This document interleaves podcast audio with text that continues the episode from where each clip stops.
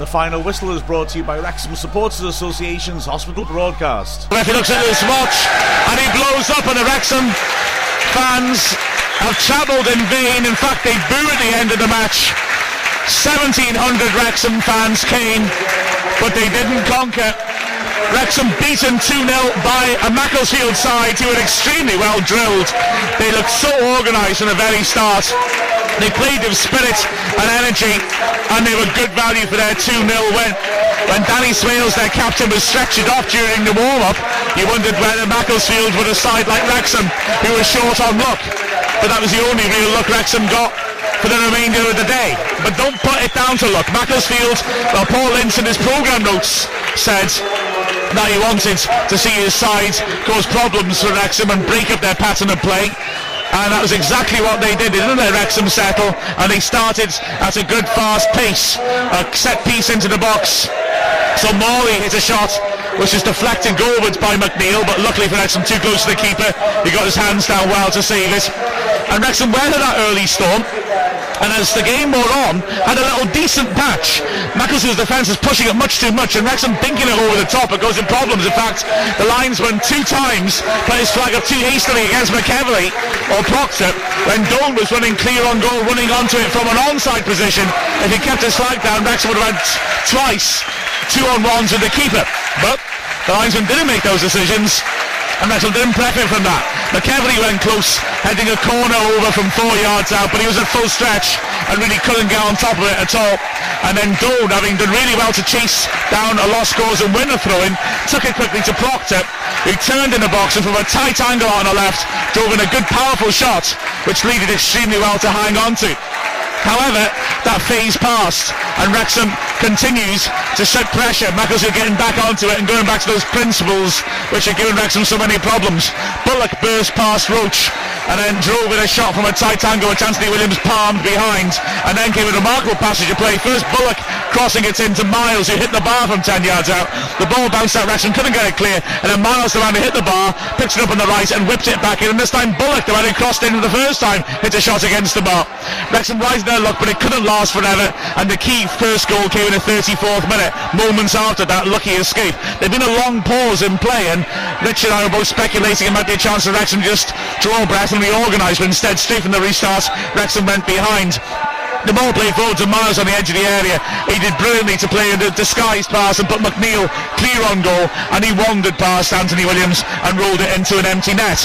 Wrexham clung on for the rest of the half and started the second half with a bit more spirit again. They started to show some promise. McEvilly had a nice flick on to Spender, who was about to be taken off, who brought it down and hit a volley from knee height, but too close to Lee. He couldn't hang on to it. It bounced off his chest, and he gathers at a second effort. And then there was a terrific scramble from a corner after it was swept in from the right hand side. Walker got up and hit in a header which is blocked from six yards out, possibly by Mark Williams. As he tried to turn, he couldn't scoop the ball in.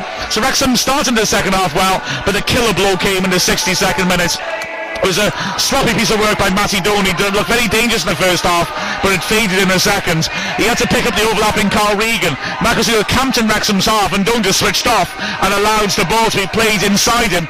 Regan ran round the back of the defence with no let or hindrance and chipped it in, and John Murphy had a simple task to head it in from close range. And really from then on then, it was pretty much a case of Wrexham could cling on. With Boston losing two nil, Wrexham couldn't afford to let it anymore because they dropped back down into the bottom two. But it was more by luck than judgment that they survived. Bullock got on the back of the defence and pulled the ball back to Miles, who drove in a shot which was brilliantly blocked by Mike Williams. And then from the corner, Morley rose and headed into the goalmouth, and McNeil from four yards out managed to head it over.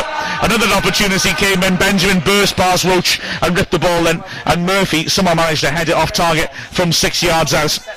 And then Murray was there knocking the ball over the top, and when the ball bounced back out to the edge of the area, it was Murray again who picked it up and has a scuffed and scrambled shot which trickled towards the bottom right corner, and Anthony Williams with a minimum of footwork starts to stretch and just about clawed it round the post. In all that spell in the second half, a rather wild long range free kick by McEvilly which had a couple of yards over was all Wrexham could muster, and Rich at the end of it, let's be honest, Wrexham were well beaten.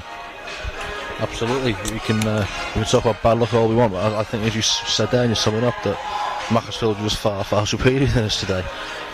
I mean, there could, there could be really no complaints about the uh, about the result, but there's a hell of a lot of complaints that need to be uh, addressed, I think, when we're looking at the performance of, of Wrexham today. we just didn't look interested in winning the game from the off. And when you come away and you've got, got that mindset, you're never going to get a result. And I feel, I feel, I feel for the seventeen hundred Wrexham fans that have travelled there today. Okay, they got free travel. They've, they've, they've paid to obviously for the, for the ticket, and they, they come here and expect to be entertained. And unfortunately, they haven't been. You know, the, although to be, to be fair, that they might have been getting agitated during the game, and they might have booed at the end. But when the Wrexham players did go to them at the end of the game, they did applaud them, which, which is interesting considering they booed them as well. But you just you look look towards uh, North County on Monday, who, as you said as well, that they they've got the, they still got the opportunity to push for a playoff place. Now we know we always play better against sides uh, high up on the table, but if we play like we did today, it's going to be embarrassing, I think, on Monday. Well, looking at that game as well, I mean, Richard Walker's picked ahead of Steve Evans. It, it didn't work out. I could see why it was done. In fact, I might have done the same thing, because Walker's played his part in two clean sheets and done well, but he didn't deal at all with the height of McNeil or of Murphy. Uh, when Steve Evans came on, he took a knock late on him with only forty-eight hours to turnover before that next match. We've got to hope that Steve Evans is fit for that game, and that Wrexham were able to put together a side that can pick themselves up from this. Absolutely, Mark. I mean, I'm, I'm, I'm sure as long as Steve Evans is fit, we'll be seeing him in the starting lineup on uh, Monday, because I mean, you know, he's first choice, and he's well, he showed today what. Well, Walker pr proved the point that why why uh, Evans should be first choice, I think, today. But I mean, it's just it's, it's about you've got forty hours now to rebuild the whole team, because this is it's not just a, it's not just a loss. It's It's going to hit the, it's going to hit the Wrexham players hard, because as, as we've always said, the, the confidence players, a lot of them, the whole dressing room is, and it's going to be so so hard for them to go out on Monday. I don't know what the crowd's going to be like on Monday, to be honest with you. I mean, if they won today, I'm, I'm sure on a bank holiday Monday, it would have been quite impressive. But with us losing two nil from Macclesfield, well, we're going to be up after three thousand, something like that. Well, we just got over to Macclesfield, who were very impressive today, continue to be impressive in two days when they face Boston. But let's be honest, if Wrexham need to pray that Boston implodes to stay up, then we really have massively and, and horribly underperformed. It was a very disappointed Brian Carey who came out to see the press corps afterwards. Brian, first off, uh, a brave decision to leave Steve Evans on the bench at the start. Yeah, um, you know, the the previous couple of games, uh, two clean sheets, and Uh, it was a decision to make, and it's, you know, that's uh, that's the decision we, we, we made, and that's what we went with. Um, in hindsight, it's very easy to say that um, things might have been different, but who, you know, who knows? Um, but that's what we went with. The, the defence didn't look comfortable at all during the game, though, did they? I think they found the, the front two of Macclesfield uh, difficult to handle, and um, you know the. It, it, it was a difficult day for us all round after that, you know, and I don't think they, had, they, they got the goal, and they'd had a few chances even in, in the first half. Um, so I think that's the second game I've had now where really I look back at this one and the Peterborough game, and I thought, no, not happened today. Well, it's, uh, I was going to say, is this one of the most disappointing games since you've taken over? Yeah, as I said, they send the Peterborough game away. Um, we've got to move on to, to look, at, look at Monday. Um, very disappointed for all these lot that turned up here. Um, you know, but... You know, we've got to look to Monday now. At the other end as well, it must be worrying you that you didn't really threaten the Macclesfield goal as well. Yeah, I mean, we, we, we had a few opportunities that went across, but, you know, not enough. We, we spent more time defending, and more time scrapping, and more time trying to handle back back in our own half, back back to edge, edge of our own penalty box for too much of the game. Um, you know, so it was disappointing in, in that aspect. So do you have any other dice now to throw in for Monday? Well, you have to wait and see. But uh, Steve Evans did get on in the end, and the defence looked a bit more comfortable then, but he looked to be limping when he came off. Is no, he's fine. No, he's fine. He's fine. I mean, they made some changes themselves as well, but, um, you know, Steve is a big player. You know, we've, we've been without him for about twelve games this season through, you know, one thing or another. Um, but, you know, as I said, you have to wait and see what, what we'll do on Monday. So... points-wise now, how much of a blow was today and the performance as well? Yeah, it's a, it's a huge blow, uh, Roger. It's, it's, it's a massive blow for us, because um, you know, these are just right above us in the league, and um, you know, beating these today, I think we would have gone above them, and uh, they've pushed that a little bit further ahead. Um, not over yet. But you're still out of the bottom two, because Boston lost by the same amount, but it's so tight at the bottom now. You're obviously looking over your shoulder. Macclesfield, Have, have they given themselves a lifeline today? I've been looking over my shoulder for a while, Roger, you know. Um, Macclesfield, yeah, well, they, they possibly have. But, um, you know, there's another round of games on Monday, and we can see where we, where we are after that one. Lovely. Thanks for that. Thank you. In terms of Monday, Brian, I mean, uh, Notts County, so you want to win every game, but this one you're looking at mid-table when you really get something from and you need to. Yeah, we do. We've approached every game like that, um, and it was no different today either. And uh, but that's a game we just—it's a must-win game again. Another one. And then you got these. Everyone's talking about them, Torquay and Boston still to come here. The great thing is that it is in your own hands. Even after all this, it's still in our own hands. Um, so that's, that's what we've got to keep doing. We've got to get back to doing what we do best. We didn't do it today. Is it frustrating that there's a little gap there now because above you, you're looking ahead four points. It's not catchable with one game, so you're in that sort of little mixer there, aren't you? Yeah, we are. Um, there's no getting away from it.